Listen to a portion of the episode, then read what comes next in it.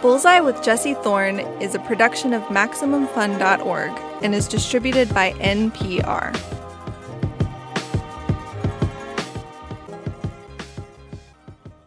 From MaximumFun.org and NPR, it's Bullseye.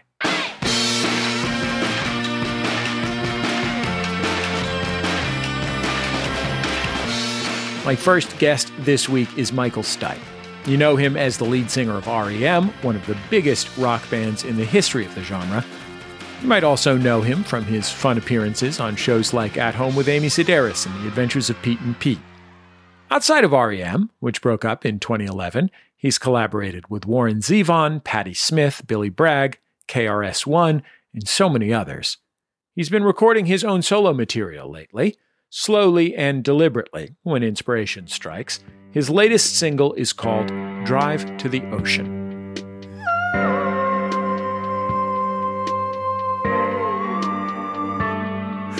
I'll drive through the mountains, the crumbling west.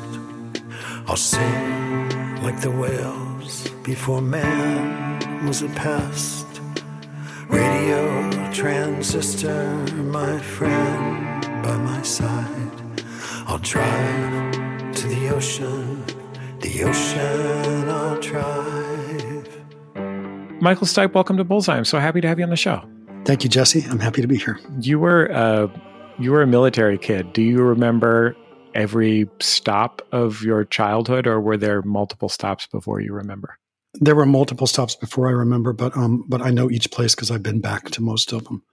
Uh, but that's you know that that for me was normal. So uh, it felt perfectly normal for me when I when I um, when my father retired and uh, I started my band to kind of keep moving at that same pace.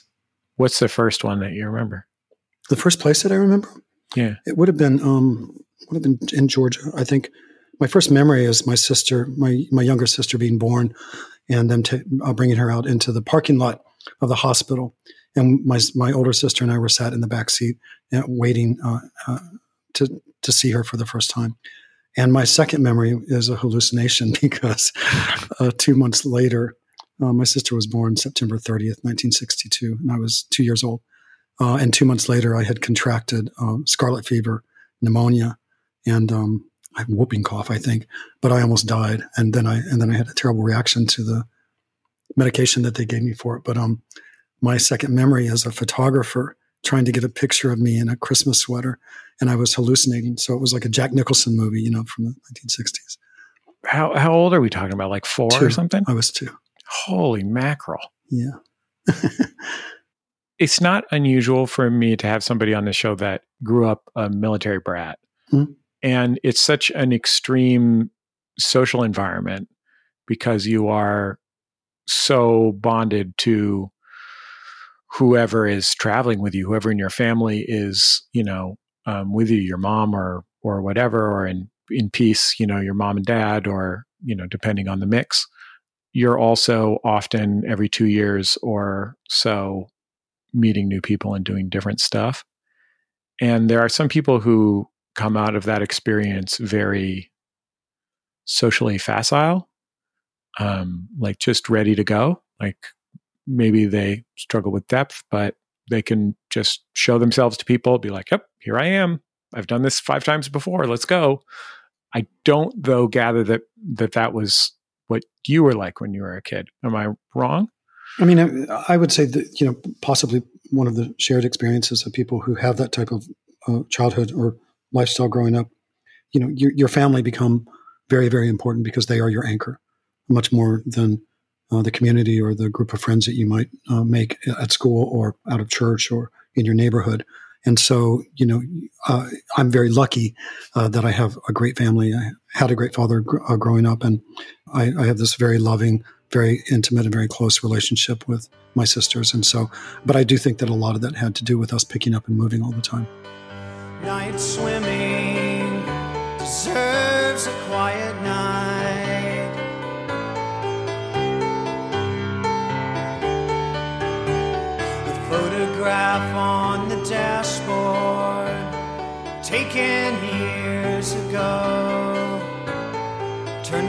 Backwards so the windshield shows Every street light reveals a picture in reverse.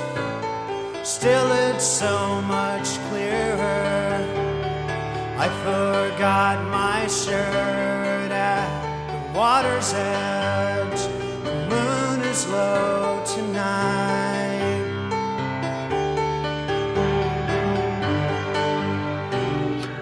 When did you figure out that um, you might be a uh, a weird kid?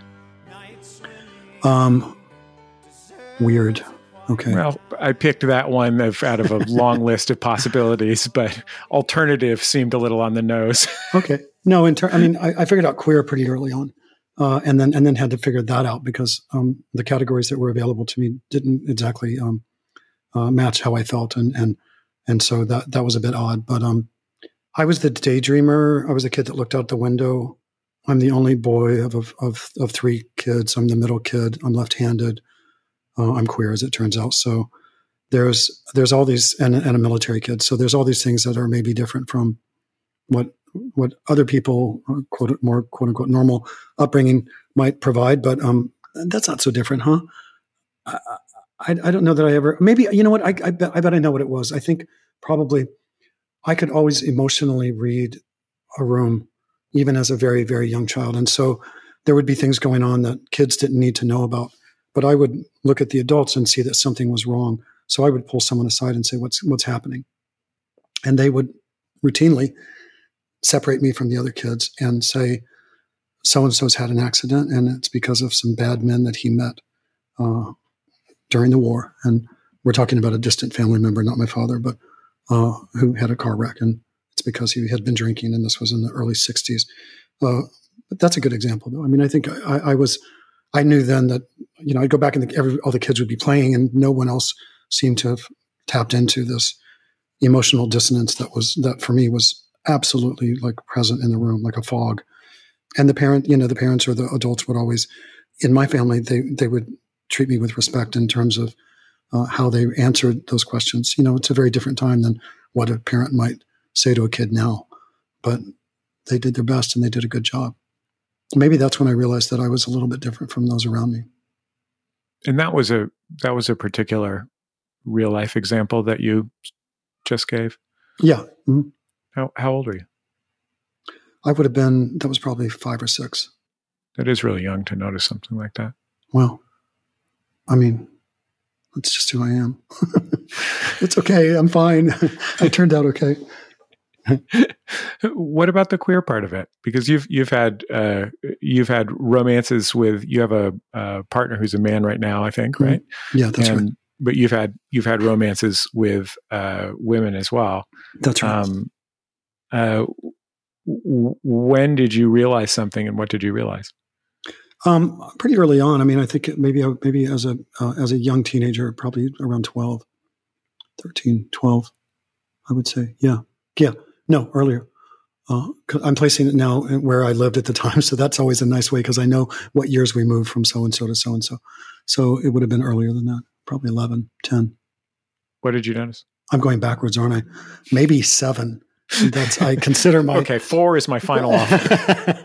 my, I consider my first sexual experience that I remember. Uh, uh, I was uh, either six or seven years old, and that happened in Germany. It was with a brother sister team.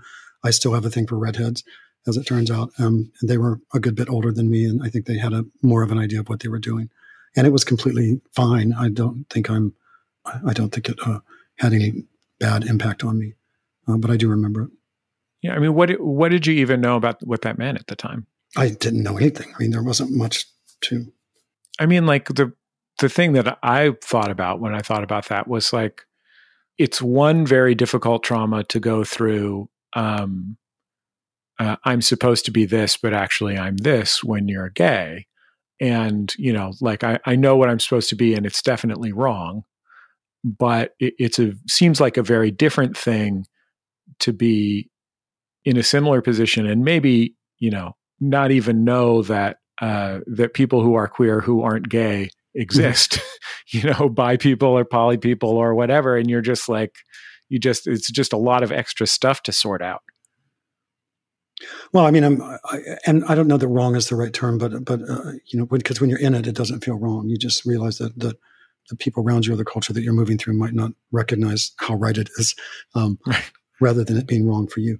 Um, But I'm just so thrilled that the 21st century has arrived at a place that I, you know, I feel like I've been beating that drum for a real long time. That that um, there there is a sliding scale of of desire and attraction, and we've arrived at a place where that's completely acceptable and wonderful, and in fact has has opened our minds up to a lot of concepts that that I think in the 20th century were much more kind of uh, beaten down into uh, these very binary categories that that didn't really serve not only people that felt outside of that, but even the people that maybe didn't even ever have to think about it because they did feel surged by it.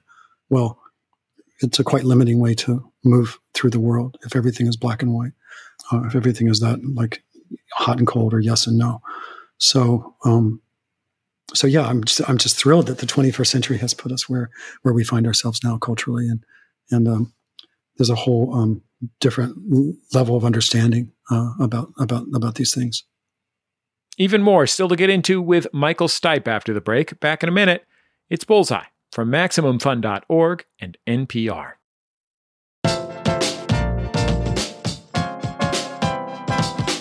It's Bullseye. I'm Jesse Thorn. I'm talking with Michael Stipe, the lead singer of REM. In its 31 year existence, REM sold over 85 million albums, topped numerous best album lists, and was inducted into the Rock and Roll Hall of Fame. REM broke up in 2011. Stipe has since been working on photography, collaborating with artists like Aaron Dessner and Justin Vernon, and recording his own material too. Here's another song. This is Your Capricious Soul.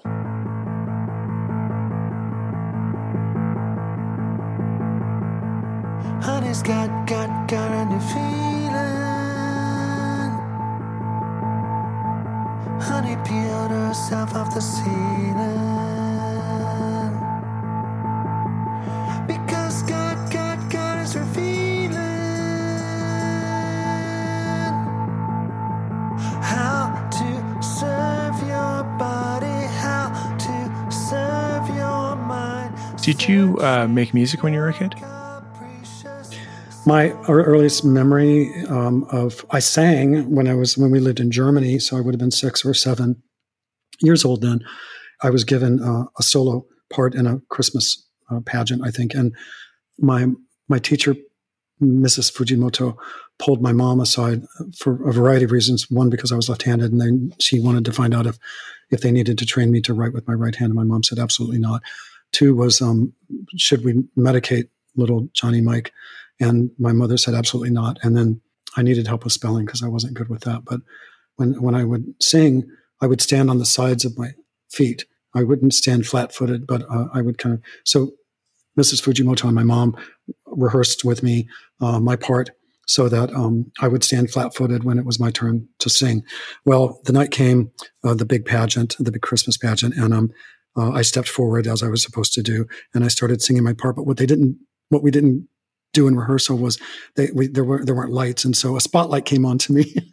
I remember it, Jesse, as if it was yesterday. Uh, uh, it was such a magnificent feeling uh, to have that spotlight, but it, it, surprised me, and so I, of course I stood on the side of my feet and for the whole part. But I did hit the notes, and I I finished my part and stepped back into the choir not only the context of that story, but like the physical feeling of that story. I know exactly what you mean the difference between standing on different parts of your feet. Mm. Like I can understand why that aspect of the story is so vibrant to you even now.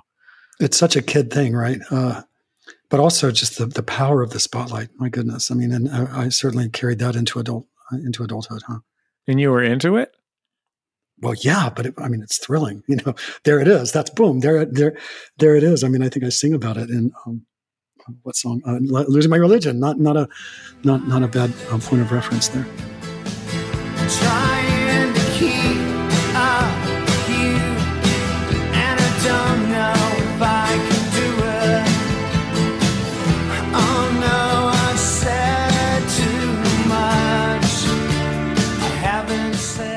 Course, that's that's not an autobiographic song at all, but um, but you, you understand what I'm saying. That it's it's powerful to have that amount of attention on you uh, and you're there to to perform something, to do something uh, that's going to make people feel a certain way. That there's there's immense power in that. How did you uh, figure out that there was, um, you know, cool punk rock music in some places? I was in detention uh, when I was 14, I want to say. Someone had left a Creem magazine under the desk that I was sat at, and I picked it up and started reading it. And there was an article about the CBGB scene, the nascent punk rock scene in New York City, with um, a, a, picture of Patti Smith. And I looked at that photograph and I, I, I was like, that's wow, like that's where I want to be. Do you remember what about it? She just looked really like compelling. otherworldly alien. She looked alien. Uh, the article was written by Lisa Robinson, who I know, uh, who's now a friend of mine, and Patti is, of course, now a friend. And I've met a lot of the people that were in bands then, or I performed with the Ramones with with my former band REM uh, in Europe on on tours in the 1980s and 90s. Uh, so, you know, I've, I've, had the privilege to uh, be able to meet a lot of the people that were really my teen my teenage heroes, and in some cases, develop quite close friendships. But that just turned me around. I mean, that was it. I, I was, it was 15. Uh, I was 15 when Patti's first album came out, and I bought it the day it came out, and I just never really looked back. What was the first like actual place you were, or like person you were hanging out with, or like physical thing in your actual life, rather than a thing you were reading about or receiving indirectly? Uh, where you are like, oh well, this works. This this is this is the thing that I wanted. This is the thing I read about. I created a community around my around my interest in punk rock, set me apart, but no one else. Uh, I was going to high school then in Collinsville, Illinois, which is just outside of East St. Louis, um, which is just across the river from St. Louis, and so no one there had any idea of of any of this. Uh, I created that community. I turned on some kids that were um, uh, my age and a little bit older who were really, really cool kids. We were like Rumblefish, and I was the guy with the glass. I was the nerd with the glasses, and they were like the guys who protected me because they were really cool. One of them had an older brother who dealt drugs, and he was really, really cool. And they were just really cool, and so they kind of protected me, and I, I introduced them to this whole world that that no one there knew about. So in a way, I kind of created that community myself. I mean, I remember going to parties with um, punk rock albums under my arm, and you know, you someone would throw a garage door open, and they'd have a turntable, and you would play records, and people would bring their records and listen to them, and nobody wanted to hear what I had to bring. I remember making this is really embarrassing, but kind of amazing. Um, I made a mimeographed uh, and because Kinko's didn't exist at the time, Xerox existed, I guess, but we called them mimeographs. I mimeographed um, uh, posters that I made uh, on 8 by 10 paper uh, that said Tom Verlaine is God, Tom Verlaine being uh, the lead guitarist and singer for the band Television from the CBGB scene. No one in my high school knew who Tom Verlaine was, but uh, it caused this huge ruckus because it was blasphemous to call anyone God except for God. But then all the English teachers were like, "It's Paul Verlaine." like they didn't know the you know they thought it was the romantic poet from France, not some guy from the you know some guy from the Bowery. But anyway. What did your uh, what did your dad, the the last in a long line of Methodist preachers, think about it? My father wasn't a Methodist preacher. My grandfather yeah, the, was. The, the end of the long line of Methodist preachers, I should say. They never caught the uh, the vandal. You know, the vandal was me, of course, uh, but they never they never caught uh, the, the vandal. So my father didn't hear about it. Nobody's heard about it until this interview. I don't think uh, that's pretty funny to admit, but there it is. I, what I wouldn't give to have one of those Tom Verlaine as God um, mimeograph sheets now. Um, when did you feel like uh, when did you feel like you were there? Was it when you got to art school? What is there? What do you mean there? I mean, like that you were that you were inside the thing that you imagined being inside. I mean, you weren't oh. literally inside of CBGB's scene. No, at I the wasn't. time you're you're a thousand miles away from that. But yeah. um, art school is a whole a whole other deal. I didn't feel like I was inside of it then either. I have to say, Jesse, I I, I was um I was still um you know, I was very, very shy. And yeah, I, I didn't, I mean, the, the, the early punk rock scene in Athens, Georgia, which is where I moved when I was 18 to go to college was really incredible. But um, I was kind of an outsider there. I do remember um, there was a party that, and it was you know the band Pylon, the um, the um, the Method Actors was a band here uh, in the late seventies, early eighties. Um, the B 52s, uh, the the kind of group of friends that were around the B 52s. Uh, there was a punk rock party that was happening at someone's house on some weekend night, and I was at the local lesbian bar, and um, I had taken a Quaalude, and I was bad mouthing some guy. I don't even remember who he was, but I didn't like him for some reason, and I was really um, high, and um, I didn't realize I was bad mouthing him to his best friend. So the guy clocked me and knocked me off a truck, uh, and I got a bloody nose. And then I went to the punk rock party. So I showed up, and I was the youngest person there and I had blood all down the front of my shirt. And they just thought that was very punk rock, you know. and so I think I, I, kind of that was like my in into that crowd. Part of it was really sweet because they just wanted to clean me up and like make sure I was okay. And but part of it, I think they were a little bit like, "Wow, this is the real thing." Um, anyway, I don't think anyone's ever heard that story either. Uh, I, I, have to thank Vanessa Briscoe from the band Pylon. She was the singer of that band, and she was particularly kind to me did you really want to be a performer? The way you described being in the spotlight, I was like, oh, okay. He was not the kind of shy where he didn't want to perform. He was the kind of shy where he knew he wanted that, but had to figure out how to do it. Um, yeah, I, I really can't answer that. I mean, I don't, I don't know what I was thinking, except that I just wanted to be in a band and I wanted to do that. It didn't occur to me that you know and I've said this a million times, but it didn't occur to me that I would have to learn how to sing. I would have to learn how to or play an instrument. I was sang because I couldn't play anything, so I was like, I'll be the singer, and I wanted most of the attention. So that's where you get most of the attention. Um, but you know, if you listen to really, really early um, recordings, uh, and please don't, you know, I sang like a rockabilly singer. It's all that I, I, you know, I knew Elvis Presley, so that's what I sang like. Um, and I, I, thought it was kind of I didn't have a vocal style.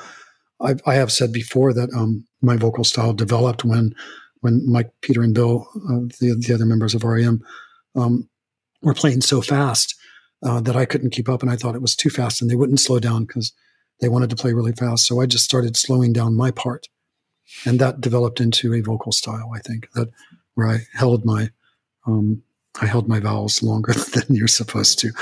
You know, we get that now from early Drake, but um, people weren't really singing like that back then.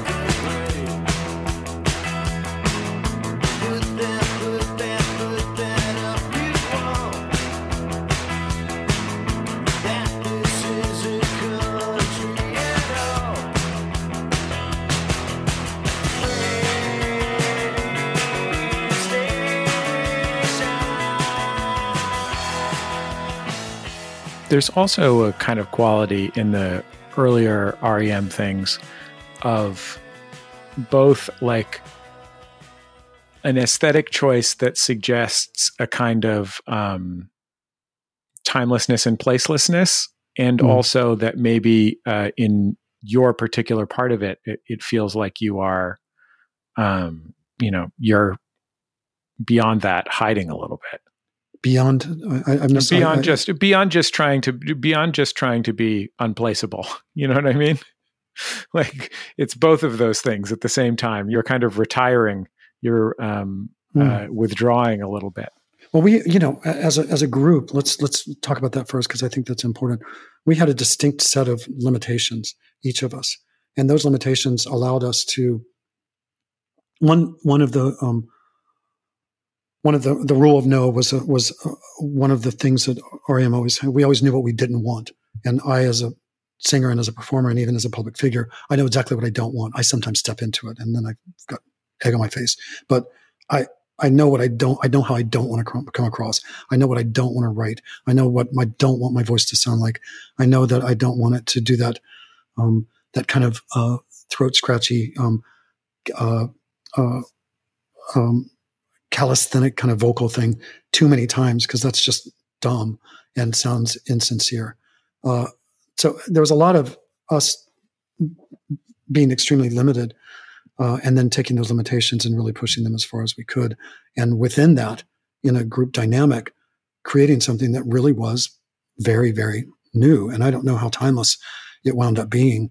Um, uh, I listen to it now, and it's hard for me to objectively listen to our past work, but I'm able to recognize stuff that I think is really supremely great, and then stuff that is, you know, for me deeply embarrassing or not so great, or Mike could have used another one more edit, you know, or one more pass at, at, a, at, a, at the at the third verse, you know.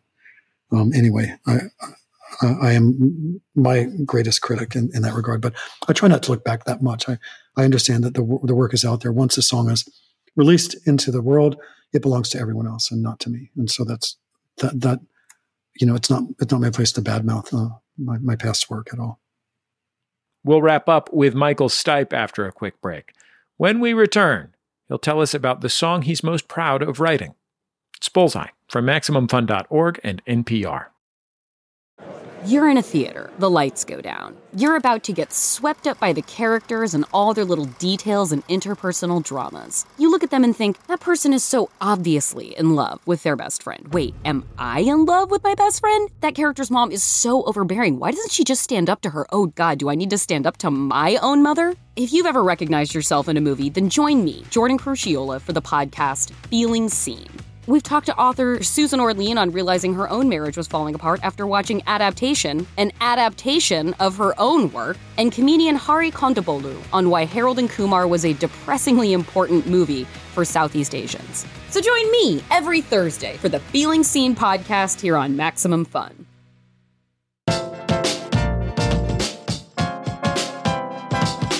It's Bullseye. I'm Jesse Thorn. I'm talking with Michael Stipe, the lead singer of REM.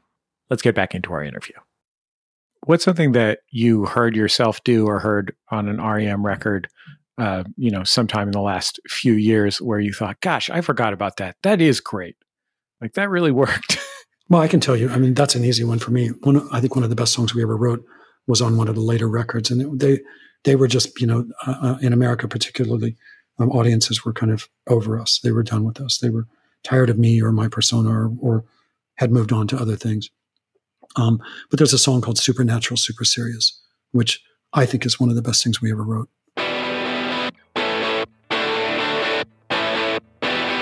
Everybody here comes from somewhere that they would just as soon forget in disguise. I sing it in my head all the time. I really like the I really like the chorus, and there's a thing that I do at the end that um, is some of my best work. It's nice to be able to say that. I mean, that's that's one thing about doing what I've done and what I did for so long uh, is that I, I, I can kind of look at the work and and, and be proud of it and, and say I know that that's really really quality. I know that that's really good. Uh, I won't talk about the things that are bad. I'll, I'll talk about them abstractly, but I'm not going to say this song off of this record is just a deep, horrible embarrassment for me because someone might use that song in their wedding or might it might be their favorites. It might be the song that they fell in love to. It's not mine to say that anymore, you know. But I, I can talk about the triumphs.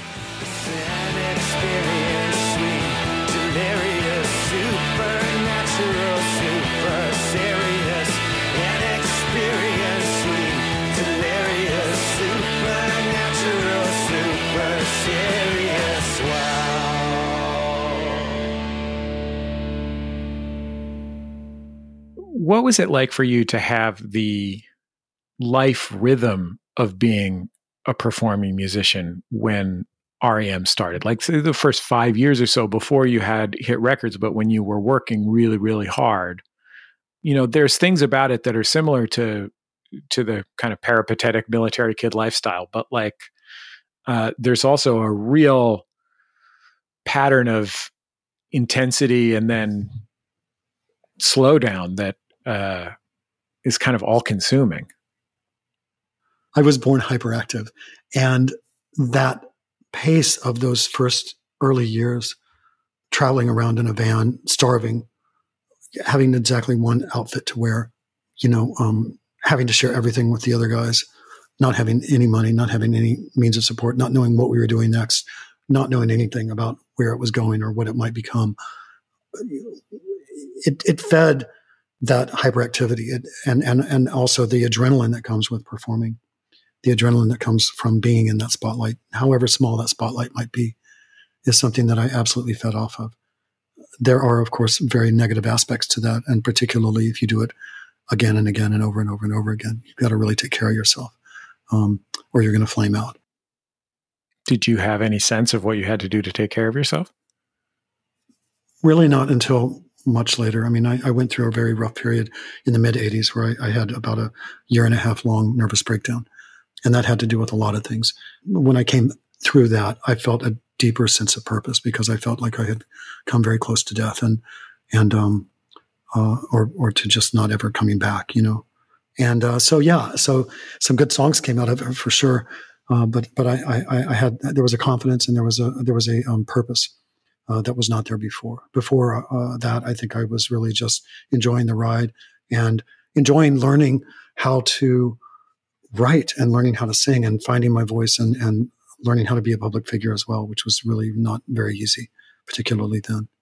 You know, this is a generation where you know selling out was something that was considered like the, the worst possible sin, and uh, it's a very very different to um, the way today's generation might uh, approach pop music or or uh, or performing or being a public figure. Um, and so that that came with its own set of uh, of difficulties. What kind of nervous breakdown was it? Was it depression or psychosis or or exhaustion or?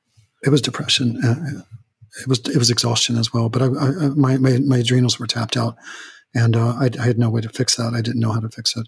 I was worried for my own life. I, I, was convinced that I was HIV positive. There was no way for me to test that at the time, um, and I wasn't sure that I wanted to be a, a, pop star. I wasn't sure I wanted to be a public figure. I wasn't sure I wanted to be uh, traveling like that or doing like doing any of the things that we were doing. You know, it was just it all compounded uh, to create a really bad situation for me. And the band didn't realize it at the time, and neither did I. I didn't know what depression felt like. I'd never been through it before. Um, but this was very real, and um, I came through it eventually. But I, it, I mean, the story of how I came out of it is, is quite intense, and you know, we don't need to talk about it here. It was a very intense, difficult thing that happened to me, and then I came out of it, and then I and then I had, as I said earlier, this deep sense of purpose that I don't think that I had before. You know, before it was really just a lot of fun, and then it was pressure fun, and then it was pressure fun, but with uh, the specter of, of, AIDS hanging over my head, and then pressure fun with with the specter of AIDS and the exhaustion that comes from being in a continually adrenalized state.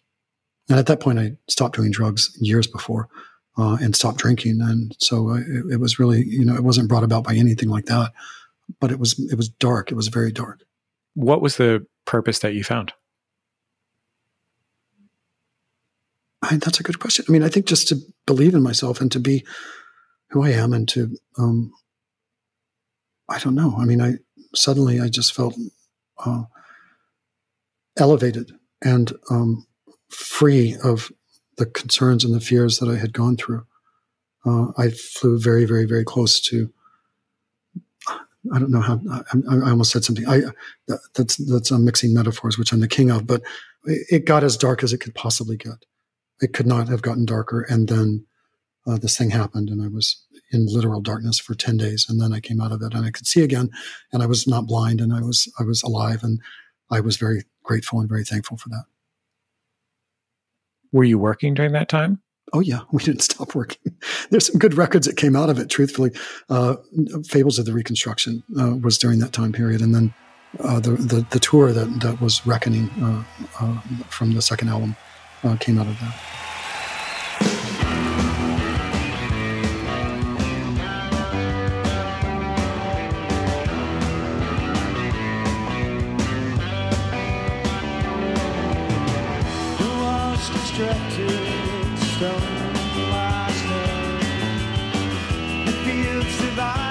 Well, Michael Stipe, I'm so grateful to you for taking all this time to to talk to me. I, we could talk for four more hours about different stuff, and I'm I'm very grateful that you took this time. Thank you, Jesse. Thanks for having me on.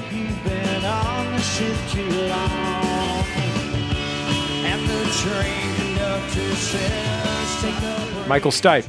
He's working on even more solo material to be released soon. So keep an ear out for it. That's the end of another episode of Bullseye. Bullseye created from the homes of me and the staff of Maximum Fun in and around greater Los Angeles, California. You know, there's a light on the porch outside uh, my home office here, and uh, there's been a little birdie hanging out over there. It's pretty nice. I mean, I'm not like a full on bird guy now, but I wish the bird the best.